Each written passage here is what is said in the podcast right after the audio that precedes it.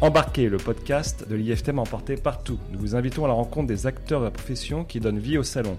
Membres des institutions publiques, exposants, visiteurs, chacun apporte sa contribution à l'univers du voyage et du tourisme. Nous sommes heureux de discuter aujourd'hui avec Bruno Courtin, chef de rubrique chez Tourmag. Bruno, bonjour et merci d'être avec nous aujourd'hui. Merci de m'accueillir. Bruno, vous avez au cours de votre carrière accumulé une grande connaissance du secteur touristique. Nous souhaitons, Thelma et moi-même, discuter avec vous de votre vision du tourisme et de votre expertise dans le secteur. Mais avant cela, est-ce que vous pourriez nous dire voilà, qui vous êtes? Présentez-vous, d'où vous venez, votre expérience. Voilà. Alors vous avez trois heures. C'est ça. J'ai le temps. Euh, je suis journaliste professionnel dans le tourisme depuis un peu plus de 40 ans, ce qui peut paraître énorme.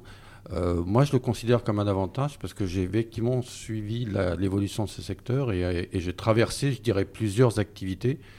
J'ai commencé dans les tout débuts des années 80 en m'occupant de tourisme d'affaires. Après, j'ai rejoint un, des groupes professionnels euh, à l'époque qui gérait Tour Hebdo, où je me suis réintéressé à la France en, première partie. Et ensuite, euh, bah, j'ai évolué à l'intérieur de ce groupe pour en être le rédacteur en chef euh, en fin d'année 90.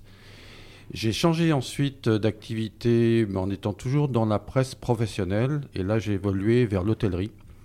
Et j'ai fondé avec un autre groupe euh, qui s'appelle MKG un titre qui s'appelle Hôtel Resto Hebdo, qui est devenu Hospitality On et qui fonctionne toujours. Donc j'y suis resté 18 ans.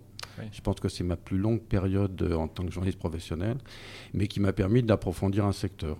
Et fin des années 2010, donc euh, c'est en 2017, euh, alors, les aléas de l'économie touristique font que le groupe euh, auquel j'avais participé il y a très longtemps a été racheté et on m'a demandé de participer à sa relance.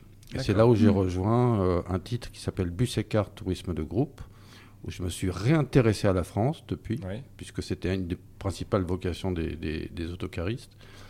Là encore, j'y suis resté bah, de 2017 à 2021, donc ça fait 5-6 ans. Mmh. Encore une fois, les aléas de bah, la crise, hein, elle a quand même fait des victimes. Ce groupe a pas mal souffert.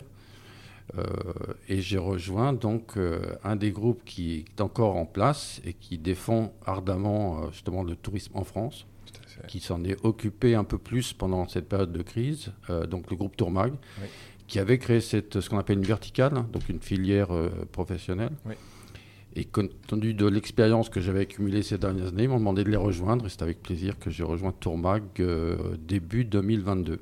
Voilà. Merci. Longue, carrière résumée en peu de temps. Bah, c'est parfait. parfait, parfait. Effectivement, Tourmag, qui est un des euh, principaux euh, magazines aujourd'hui dans le tourisme, qui est particulièrement, reconnu, et vous avez rejoint la verticale, partez en France. Est-ce que vous pourriez nous dire pourquoi Et même si vous avez un peu dévoilé votre parcours que la France était vraiment omniprésente dans votre parcours professionnel. Mais pourquoi aujourd'hui avoir euh, rejoint cette verticale et qu'est-ce que vous allez en faire? Alors disons que depuis un certain temps, effectivement, moi je me suis vraiment passionné pour la France et surtout ce qui est compliqué, c'est ce qu'on appelle euh, le vendre la France en B2B.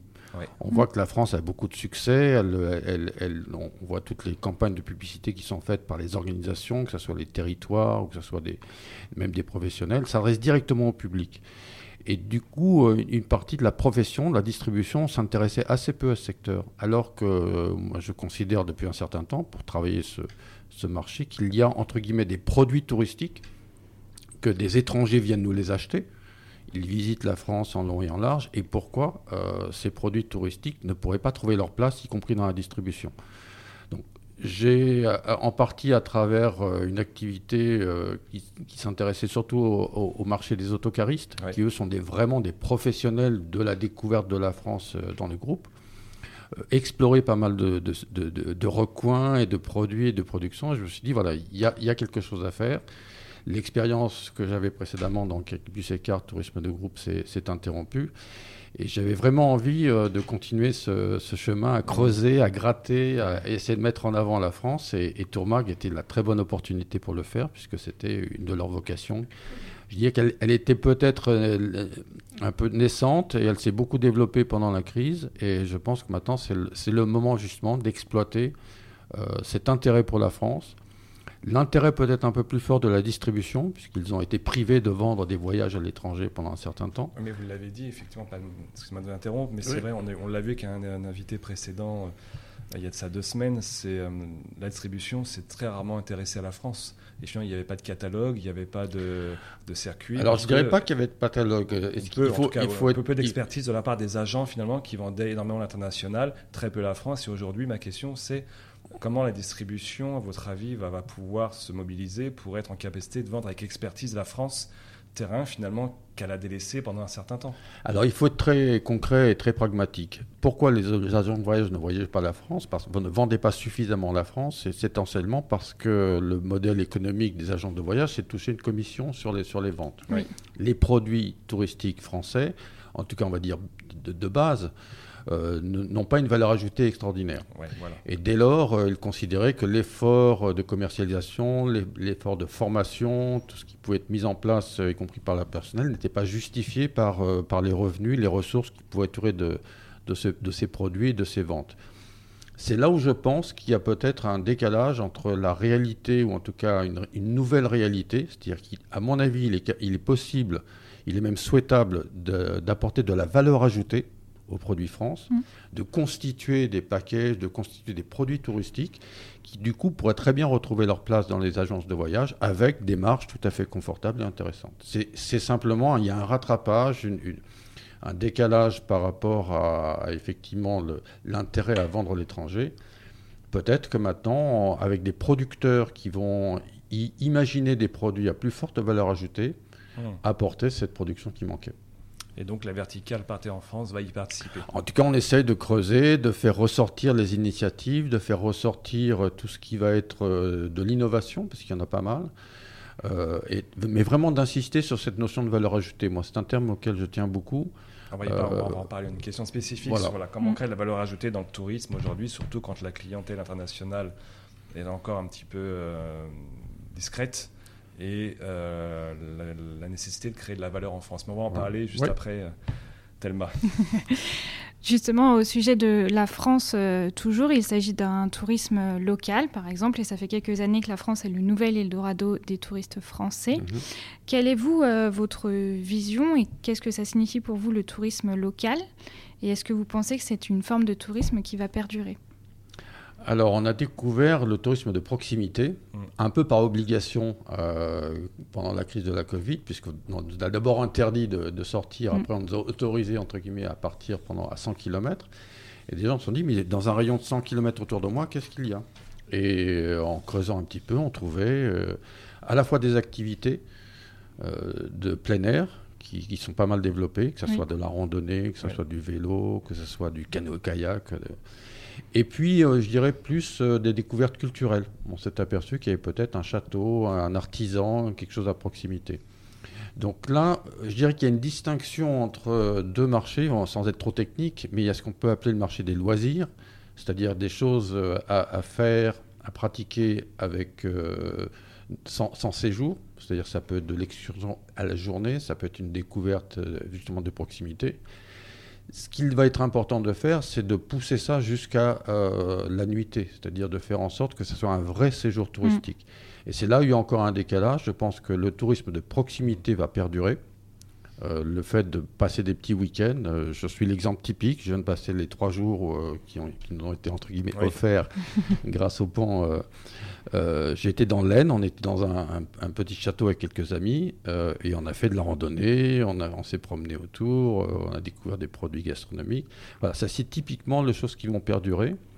Après, je pense qu'encore une fois, pour que ça devienne un produit touristique qui intéresse la distribution, il va falloir aller un peu plus loin dans les séjours et des séjours avec des activités effectivement qui vont générer de la nuitée parce que finalement au bout du compte c'est ça, il faut qu'il y ait de la nuitée. Ça permet de faire la transition avec la clientèle internationale, justement, qui revient doucement. On a revu les Américains, euh, certains Asiatiques, visiteurs asiatiques, euh, durant la précédente semaine, revenir en France. C'est une clientèle à forte valeur ajoutée. Mais mmh. est-ce qu'en en, après-crise, on va être sur une consommation du tourisme français par les étrangers dans la même veine euh, qu'avant la crise. Est-ce que, justement, le, voyager en France aura changé le tourisme offert aux étrangers? Est-ce qu'il y a une valeur ajoutée supplémentaire qui est créée? Comment vous, analysez, vous, cet après-Covid avec la clientèle internationale qui nécessairement va vivre un tourisme français peut-être différent de ce qu'il a connu auparavant? Alors, je ne suis pas sûr qu'il va être très différent quand, euh, quand, on parle de la clientèle internationale. Euh, il y a une envie de France. Ça, c'est la grande satisfaction. C'est que dès que les, les, portes s'ouvrent, dès que les frontières s'ouvrent sur des destinations qui nous envoient des touristes, on l'a vu avec les Américains. Euh, c'est-à-dire qu'on était presque surpris de voir débarquer des Américains, mais par dizaines, par centaines, par milliers. Alors, des, des Américains qui viennent pour l'instant en touristes individuels. On n'a pas encore les groupes organisés. C'est là où l'industrie américaine a un petit peu de mal aussi à se remettre en route complètement. Mais ça veut dire qu'il y a une envie de France. Euh, même pendant la période de la crise, on a vu que nos voisins, euh, à part quelques Britanniques qui avaient du mal à sortir, mais on retrouvait les Néerlandais, on retrouvait y compris dans les dernières euh, statistiques des stations de ski, des, Suédois, des Norvégiens qui, qui, venaient en France. Donc on sait qu'on a une envie de France, et cette envie, elle est encore assez basique, il ne faut pas se le cacher il reste encore une envie du patrimoine, de la gastronomie, des paysages. Euh, et ça, finalement, c'est plutôt un avantage parce qu'on n'a pas besoin de faire énormément d'efforts. Qu'est-ce qui va changer? Je pense que ça va être euh, les changements qu'on retrouve d'une façon générale euh, de la part du touriste, c'est-à-dire une certaine prise de conscience. Mmh. Euh, prise de conscience qu'il faut que les, voyages soient peut-être plus durables, plus responsables. Qu'est-ce que ça veut dire? On peut encore s'interroger là-dessus. Est-ce que vous croyez qu'on ne verra plus les bus euh, de touristes faire une journée Paris, euh, la Touraine, les châteaux de la Loire Je pense qu'il y a une, cette notion de slow tourisme qui commence à gagner en, vigueur, c'est-à-dire de dire on va prendre peut-être un peu plus de temps, explorer un peu davantage, rencontrer les gens. Je pense que cette, cette envie de rencontre, hein, on va la retrouver. Et notamment, c'est ce qu'on retrouve en discutant avec les agences réceptives qui accueillent ces clients étrangers. Ils insistent beaucoup sur la rencontre. Euh, chacun cherche à se distinguer en faisant j'ai trouvé le petit artisan. C'est voilà, c'est la valorisation des savoir-faire locaux. Ça, je pense que c'est une des choses. Le fait de la rencontre avec les gens, de participer à la entre guillemets à la culture locale. Oui.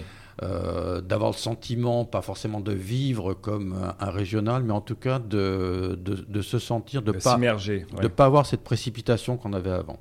Oui. Donc moins et mieux.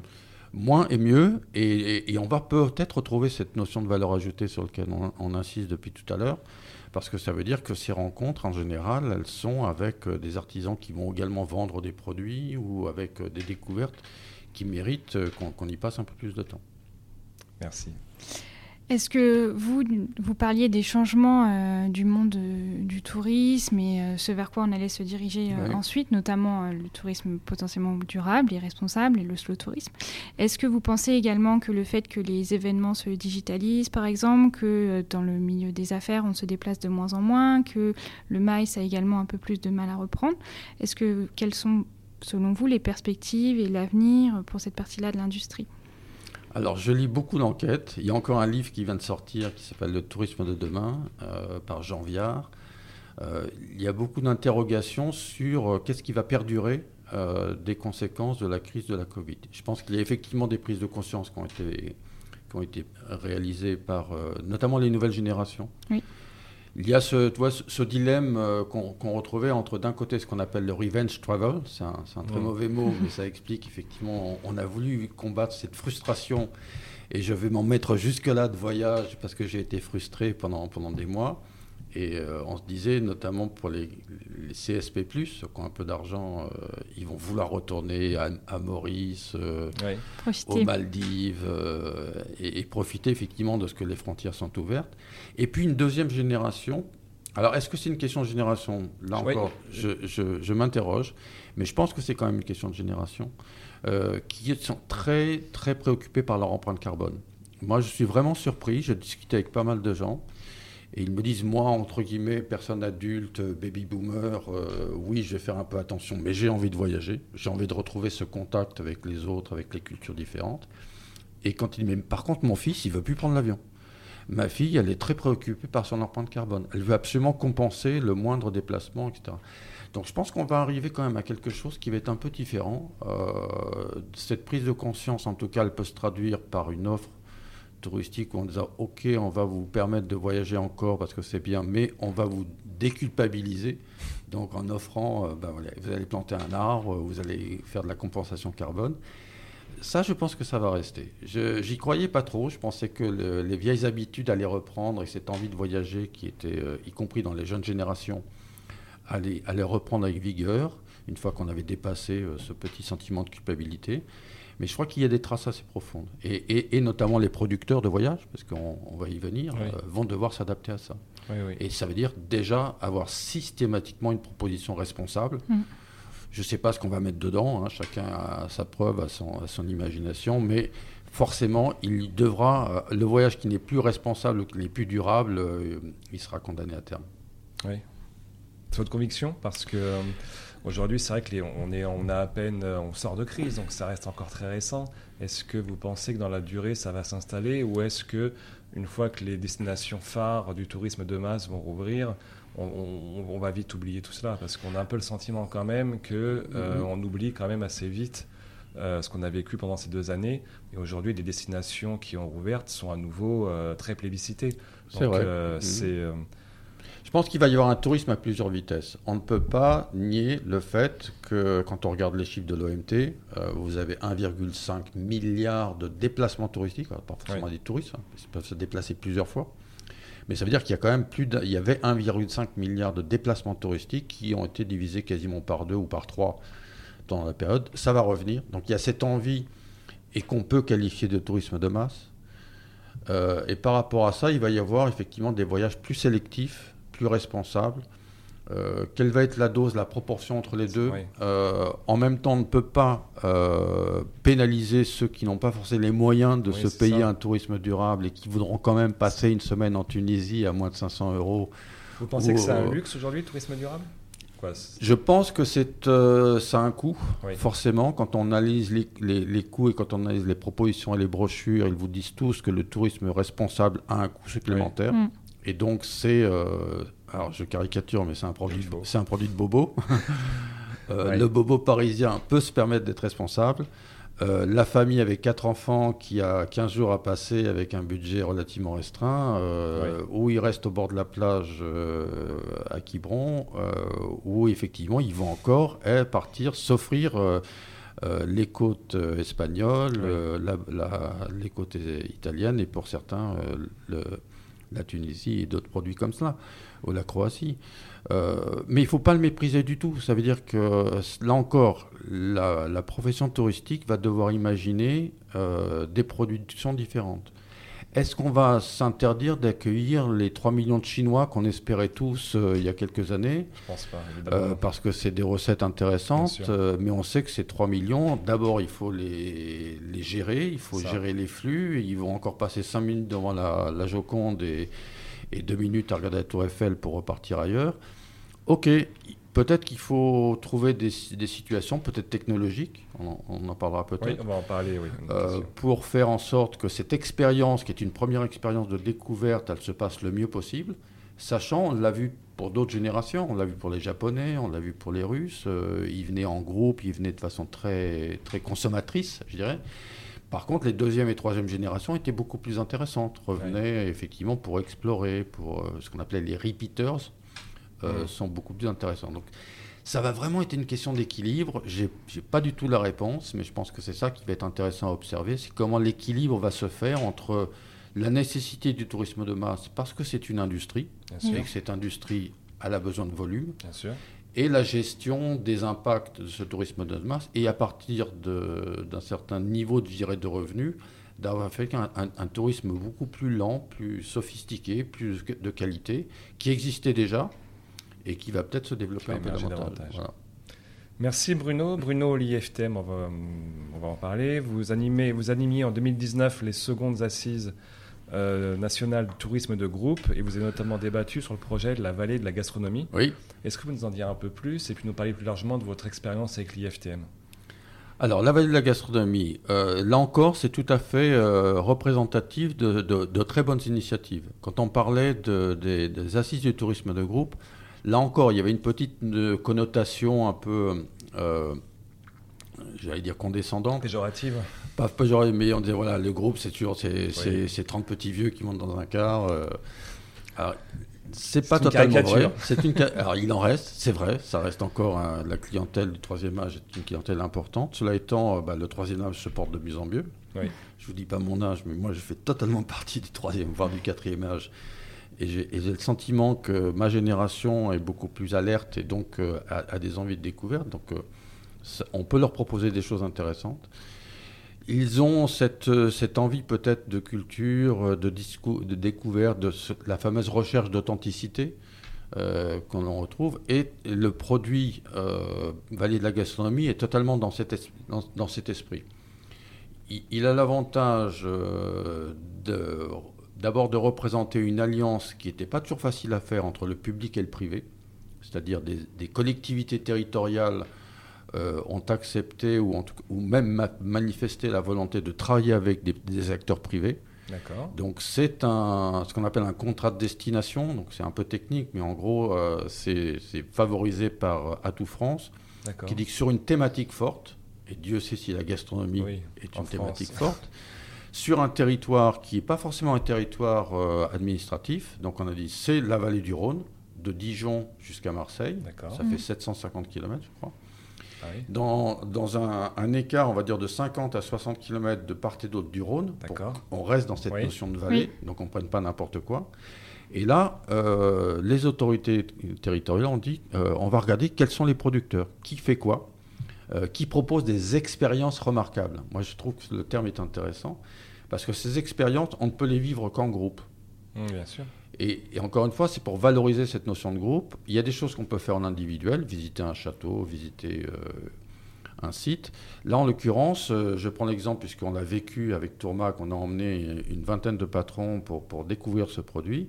On a été à l'université du vin à, à Suse-la-Rousse et on a passé trois heures à composer une cave, à composer euh, même des, mélanges de crus et, avec euh, une œnologue et, une vigneronne qui nous a comment faire. On a vécu d'autres expériences comme celle-là qu'on ne peut vivre qu'en groupe. Hmm. Hmm. Donc ça veut dire qu'on valorise le produit groupe et on valorise, on valorise cette notion d'expérience. Et la vallée de la gastronomie est encore en train de se former. Hein. Elle, a, été lancée il y a deux ans, malheureusement en pleine crise qui l'a un petit peu affectée. Là, ils sont en train de, justement de, confectionner ces programmes, euh, de, de labelliser toutes les expériences. Il y a, il y a, une centaine, si ce n'est plus, déjà de, visites euh, établies, je crois qu'il y en a un peu plus, et, une trentaine d'expériences remarquables, donc des choses vraiment exceptionnelles. Et ça, ça va constituer un produit qui est destiné un peu aux étrangers, mais qui est tout à fait, euh, entre guillemets, vendable dans une agence de voyage euh, pour des expériences françaises. Mmh.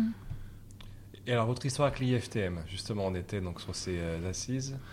J'imagine quand on regarde votre euh, carrière, les IFTM, ça doit résonner. Je, regarde depuis. Je suis un des rares peut-être à avoir vu le premier euh, qui s'appelait que Topresa à l'époque. Ouais. Hein. Beaucoup de gens pensent que Topresa est né à Noville, mais en fait le tout premier Topresa est né à ce qu'on appelait le PLM Saint-Jacques, qui doit être maintenant un Pullman ou un. Hmm. Dans le 6e à Paris? Ce qu'on appelait le PLM Saint-Jacques, qui maintenant je pense le Sofitel, euh, où il a changé, ou Marriott. Mariotrice gauche. Voilà, ça, a changé plusieurs fois de nom. Et le tout, tout premier Top Reza se passait dans les chambres de l'hôtel. Et ça a été une expérience intéressante, mais c'était un, voilà, c'était euh, un petit peu sombre parce qu'il fallait quand même passer dans des couloirs, rentrer dans les chambres pour rencontrer des exposants, mais on sentait qu'il y avait ce besoin. Et Jean-François est, parti ensuite euh, pour la deuxième édition, est parti euh, à Top Reza à Deauville. C'est devenu le, le rendez-vous de la profession. Hmm. Et on me disait, est-ce que vous avez des anecdotes? Alors, je ne sais pas s'il y, en a plein, mais, mais euh, moi, j'étais déjà journaliste donc à l'époque, et on avait cette volonté de, suivre l'actualité en direct.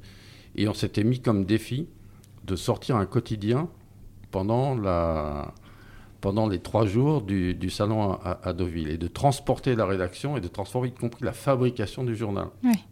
Il n'y avait pas Internet. Il n'y avait pas euh, les impressions digitales, etc. Donc on avait monté une, quasi un circuit. Je, je me demande comment encore on a, on a, réussi à le faire, mais on sortait tous les jours un quotidien avec euh, tous les producteurs qui venaient nous apporter leurs informations sur notre stand. On faisait encore des maquettes papier à la main.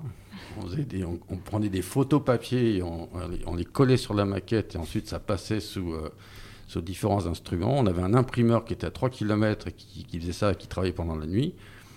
Et c'était une expérience, et je dis que une fois qu'on a vécu ça, je pense qu'on pense que voilà, on, peut traverser à peu près toutes les épreuves. Mm. Puisque si vous, enfin pour ceux qui s'en souviennent, Top Reza était sous une tente et qu'en Normandie il fait pas toujours très beau et qu'on a eu des bouclages sous la pluie avec la pluie qui tombait sur les ordinateurs. Donc c'est voilà, une petite expérience professionnelle euh, qui m'a forgé au fait qu'on peut traverser toutes les épreuves. Voilà, si on a une équipe un peu organisée et un peu de chance touche encore du bois. Merci beaucoup. C'est devenu une habitude de, l'émission. Nous allons maintenant passer à la roue de la RSE. Il y a trois piliers dans la RSE, écologique, sociale et sociétale.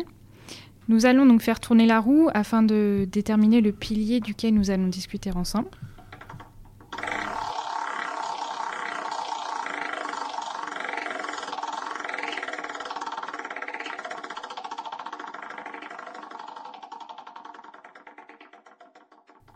Nous allons parler ensemble du pilier social. De plus en plus de voyageurs souhaitent faire rimer découverte et bien-être lors de leur séjour touristique. Une quête de bien-être mais aussi de sens qui passe par le choix de la destination mais aussi de l'hébergement. Thermes, spa, retraite de méditation, stage de yoga et autres sont tout autant de prestations proposées aux touristes qui désirent se ressourcer pleinement au cours d'un voyage. Comment expliquez-vous cette tendance? Alors je pense qu'elle existait déjà, et comme beaucoup, elle a été renforcée par euh, cette période qu'on a tous vécue, mm. euh, où on s'est retrouvé peut-être face à soi-même. Euh, je suis heureusement surpris quand on, a lancé une rubrique au sein de Tourma qui s'appelle Rebondir après la crise, où on, interroge des jeunes entrepreneurs qui ont changé leur vie ou qui ont réorienté leur profession ou leur, leur métier après des interrogations qu'ils ont eu pendant cette période. Et une partie de cette interrogation, c'était effectivement euh, la quête de sens. Euh, est-ce que ce que je fais est intéressant? Est-ce que j'apporte quelque chose? Est-ce que je peux me recentrer sur moi-même?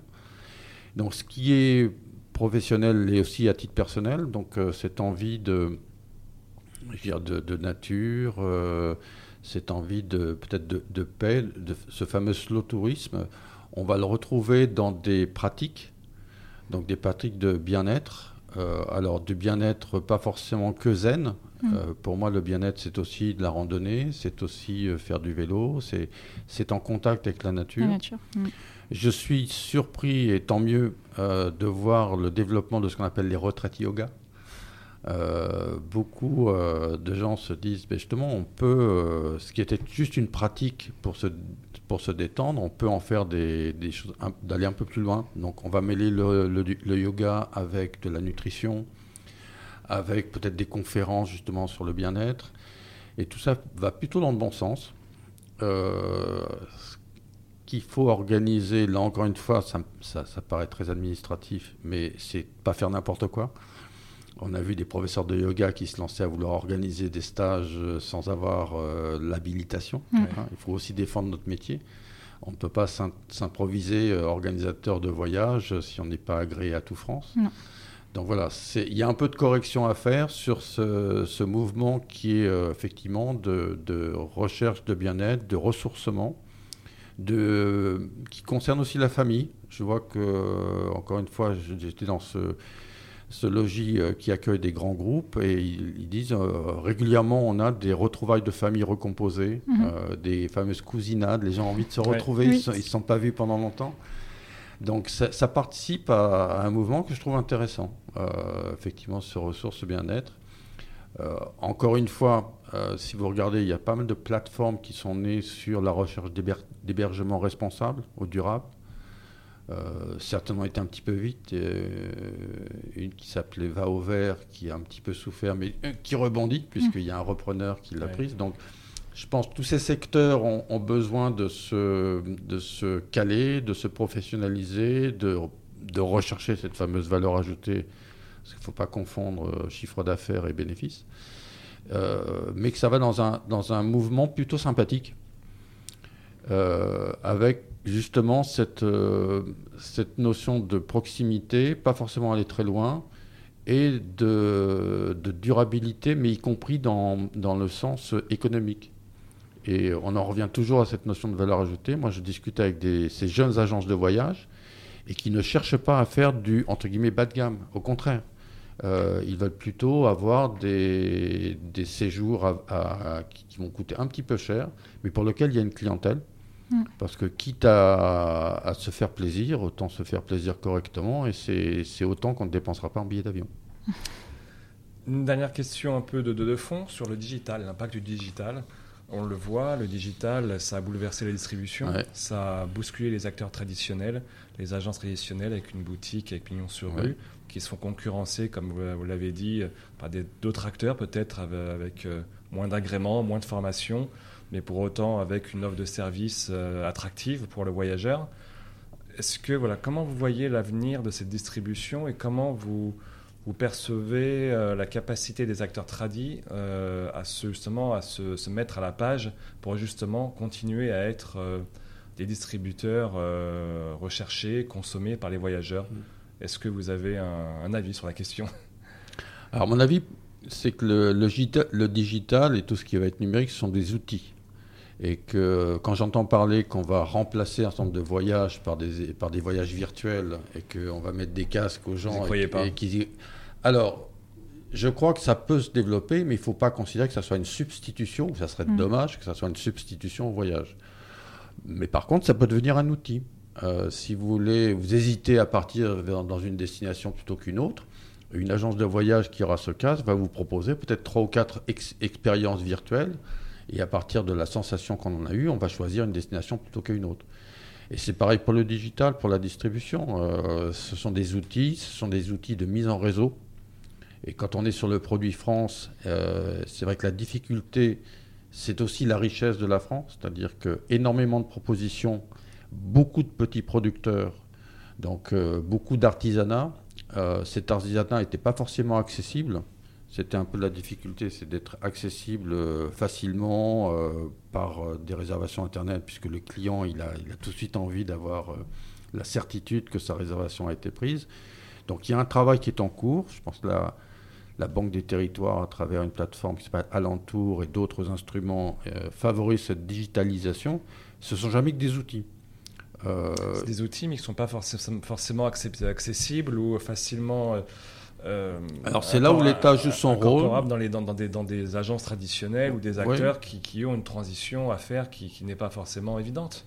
Alors c'est vrai qu'il y aura, mais dans, comme dans toute industrie, euh, quand on a remplacé euh, les, les, tisseurs lyonnais par des, par des machines jacquard, ça a aussi provoqué des, des conséquences. tout le monde ne va pas traverser la crise sans en, en, en, en, sortant indemne. Il va y avoir de la casse, c'est évident sans être très pessimiste, mais certains pensent que les accidents vont se passer dans quelques mois, voire dans quelques années, mais que la protection qu'on a reçue de la part de l'État a, mis sous cloche un certain nombre de problèmes et qui vont ressurgir dès qu'ils seront confrontés à la réalité du marché. Donc euh, forcément, la digitalisation, elle ne sera pas forcément euh, facile pour tout le monde. Très honnêtement, c'est pas très compliqué euh, quand même de rentrer dans cet univers. C'est des investissements. c'est un peu d'investissement. financier. C'est là où je dis que l'État, et on peut s'en féliciter, a, vraiment joué son rôle. Il y a des aides. Euh, certains ne peut-être utilisent pas ces aides qui sont disponibles, mais que ça soit aussi bien la Caisse des dépôts, euh, là encore une fois, à travers la Banque des territoires, à travers d'autres outils, la BPI France par exemple, met pas mal d'argent sur la table pour favoriser cette transition. Cette transition. Donc on peut espérer que certains vont s'en saisir. Merci beaucoup.